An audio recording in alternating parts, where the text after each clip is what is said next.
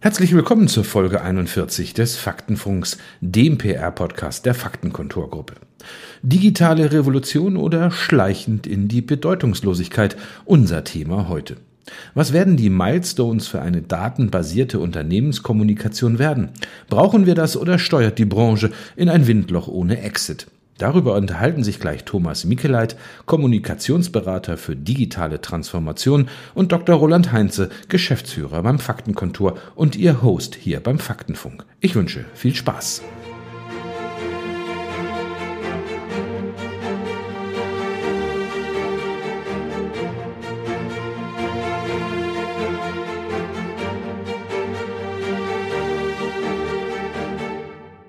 Ja, ich darf Sie herzlich beim Faktenfunk begrüßen. Ähm, wir müssen reden. Ähm, dazu habe ich jemanden, der fünfzehn Jahre lang Kommunikationsdirektor bei einem großen Haus im Bereich der I T war. Es war Thomas Mickeleit bei Microsoft Deutschland.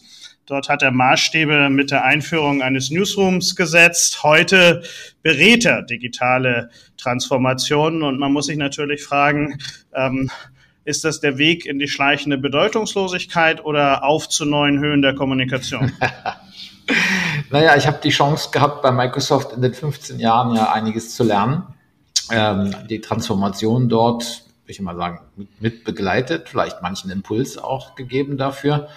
Und äh, ich finde, nach der Zeit ist eine gute Idee, andere davon profitieren zu lassen, die vielleicht auch auf den Weg sich begeben. Man muss ja sagen, dass die I T-Industrie natürlich in diesen äh, Dingen, also was die digitale Transformation angeht, der äh, selbst betroffen und äh, früh dabei war, andere jetzt erst da reinkommen.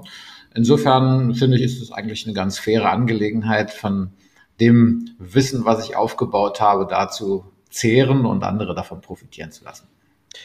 Jetzt kommen wir ja, wenn auch leicht zeitversetzt, beide aus einer Generation, wo P R-Experten auf menschliche Intuition, Ideenreichtum, Kreativität, eigenes Verständnis von Mediengeschichten und Themenverläufen gesetzt haben. So, nun soll das alles nicht mehr sein, sondern jetzt kommt künstliche Intelligenz und wir sind überflüssig. Gute Perspektive, wenn man eh in Ruhe stehen möchte irgendwann, aber ich muss ja noch fünfzehn Jahre machen. Ja, also das sollst du auch mal ruhig machen, ne? Die, die, irgendjemand muss das Bruttosozialprodukt ja noch steigern. Aber Spaß beiseite. Ich ähm, äh, bin fest davon überzeugt, dass es hier nicht um ein Entweder-Oder, sondern ein Sowohl-als-auch geht. Ja? Also geht es darum, die Kombination von Fähigkeiten, die Menschen haben, mit der Kombination von Fähigkeiten, die Maschinen haben. Und äh, die Algorithmen werden äh, uns Menschen dabei unterstützen, äh, unser kreatives Potenzial auszuspielen.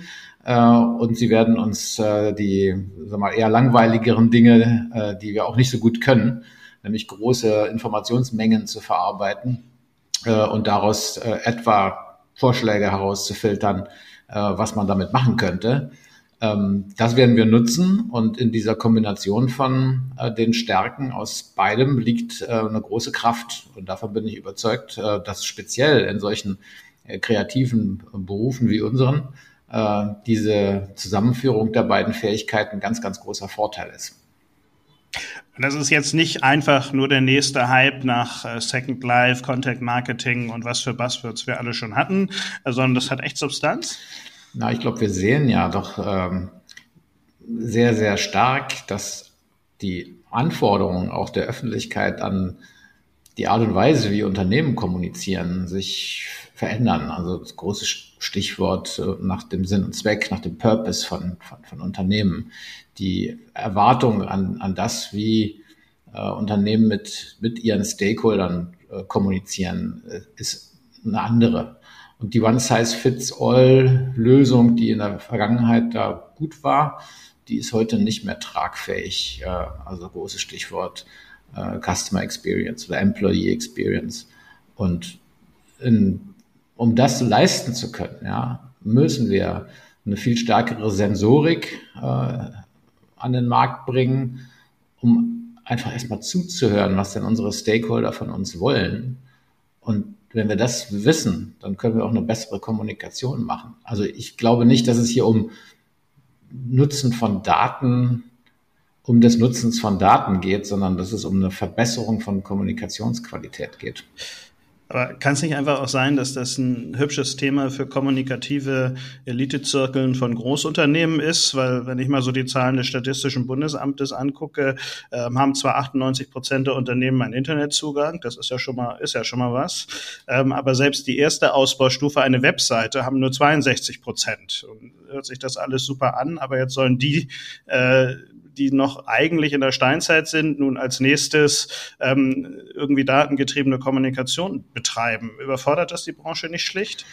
Manch einen vielleicht schon. Ich glaube, dass die, die Daten, wenn man auf die Durchschnitte schaut, wie du das gerade gemacht hast, ähm, nicht zielführend sind. Also wir reden von irgendwie allein dreieinhalb Millionen mittelständischen Unternehmen. Da sind viele freischaffende Einzelunternehmer dabei, die natürlich keine P R-Abteilung haben und die wahrscheinlich auch keine Website haben. Aber äh, in dem Maße, wo das Geschäft sich professionalisiert, ähm, gibt es auch entsprechende Funktionen dafür. Und im Übrigen, äh, gerade die kleinen Kommunikationsfunktionen profitieren ganz besonders davon, wenn sie sich mit äh, Daten äh, aufrüsten und äh, sie ihnen helfen, eben ihre Kommunikationstätigkeiten äh, zu skalieren. Also insofern Ähm, möchte ich dem ausdrücklich widersprechen, dass nur die Großen davon profitieren. Eigentlich ist das Gegenteil der Fall. Daten helfen, äh, bestimmte Prozesse zu demokratisieren und machen sie zugänglich, gerade eben für Kleine, was ihnen vorher eben nicht möglich war. Mal angenommen, ähm, das stimmt, also nur mal angenommen, ähm, und Data-Driven Communications, äh, ähm, so wie wir es nennen, setzt sich durch. Ähm, nun kriegen viele Unternehmen das vielleicht auch hin, egal von welcher Größe, aber wird da nicht eine Büchse der Pandora geöffnet, wenn man jetzt mal zu so Themen wie Datensicherheit, ethisches Verhalten und Ähnliches ähm, anschaut? Das ist ja überhaupt nicht auf dem Schirm bisher. Da sprichst du einen sehr wichtigen Punkt an. Also die Nutzung von Daten hat äh, zwei Seiten und wir müssen uns als Kommunikationsverantwortliche immer darüber im Klaren sein, äh, dass die die Nutzung, die Aggregierung von Daten, die Speicherung von Daten, die, das Herausziehen von, also gerade ähm, Kombinationen von unterschiedlichen Datenquellen schnell auch zu äh, ethischen Fragestellungen führt. Und denen müssen wir uns bewusst sein. Die dürfen wir nicht ausblenden, sondern wir müssen die offensiv auch angehen. Und wir werden auch sicher sehen, dass wir an der einen oder anderen Stelle auch an Grenzen kommen. Und wir sehen ja auch schon, um die Nutzung von etwa künstlicher Intelligenz äh, geht bei Gesichtserkennung und anderen Dingen, wo dann schnell eben auch ähm, ethische Fragen aufgeworfen werden, auf die man eine Antwort haben muss. Und das kann man nicht, nicht zur Seite schieben. Nun sitze ich da ähm, auf meinem Kommunikatorenstuhl und höre das alles zu und lese die wohlklingenden Interviews dazu und äh, sehe die vielen Menschen, die damit Geld verdienen wollen. Und jetzt überlege ich mir da auch mal einzusteigen. Und dann fragt mich derjenige, der mir mein Budget gibt, was ist denn jetzt ein praktisches Beispiel? Machen wir dieses Thema doch mal angreifbar. Wo ist unser Vorteil? Wo ist der Pack an? Äh, hast du da eine Hilfestellung? Das könnte schwierig werden. Ja, ich will mal mit einem Beispiel kommen, was sicherlich die Lebenswirklichkeit in vielen Organisationen ganz gut abbildet. Also alle machen ähm, in irgendeiner Form Medienanalyse, Medienbeobachtung. Ja. Ähm, aber die wenigsten sind in der Lage, das in einer Form zu betreiben, dass sie damit strategisch kommunizieren können, sondern sie nutzen äh, Medienbeobachtung, um Reportings zu erstellen, die dann nach vier Wochen irgendwo in den, in den Aktenschrank wandern, weil sich niemand, niemand mehr dafür interessiert, weil man auch keinen Nutzen daraus ziehen kann. Äh, die Nutzung von künstlicher Intelligenz und Big Data ermöglicht uns äh, heute, äh, solche Analysen quasi in Echtzeit äh, bereitzustellen und damit uns in die Lage ähm, versetzt, mit diesen Informationen, die wir daraus ziehen, Kommunikation vorausschauend zu steuern und nicht, wie es heute der Fall ist, quasi immer im Rückspiegel zu sehen, was mal in der Vergangenheit war. Also ein sehr, glaube ich, praktisches Beispiel, welchen Nutzen äh, datengetriebene P R unmittelbar stiften kann. Ich kam von der Frage, was mir das denn jetzt äh, vorausschauend alles so nützen kann. Bei Rückblick weiß ich zumindest, dass ich meine K P Is erfülle und mein Gehalt klar ist, weil vermutlich ich mit Sichtbarkeit äh, auch einen Bonus kriege. Jetzt soll ich das alles vorausschauend steuern ähm, und auf meine Pressespiegel verzichten. Das war so die These. Ich glaube, dass wir eben über dieses vorausschauende ähm, Sammeln von, von Informationen, Touchpoints, die wir, die wir mit unseren Stakeholdern haben, eine viel höhere Kommunikationsqualität aufbauen können, weil wir eben nicht nur antizipieren, was die vielleicht wollen, sondern weil wir es aufgrund der, der Informationen, die wir über die Daten gewinnen, auch tatsächlich wissen. Und damit, damit sind wir in, äh, in einem riesigen Vorteil, den Erwartungen und Interessen unserer Stakeholder auch äh, zu entsprechen. Und das ist äh, ein, ein unschätzbarer Vorteil gegenüber der alten Welt. Und wenn wir das richtig gut machen, können wir dann künftig auch Lottozahlen besser voraussehen und Fragen wie Investitionsentscheidungen klug begleiten. Ach, das wäre schön, aber ich glaube, ähm, also den, den Algorithmus hat noch niemand erfunden. Okay. Ähm, deswegen bleiben wir auch im Gespräch. Erstmal herzlichen Dank äh, für Rede und Antwort stehen. Ähm, das war Folge einundvierzig im Faktenfunk, nämlich dem Podcast der Faktenkontorgruppe.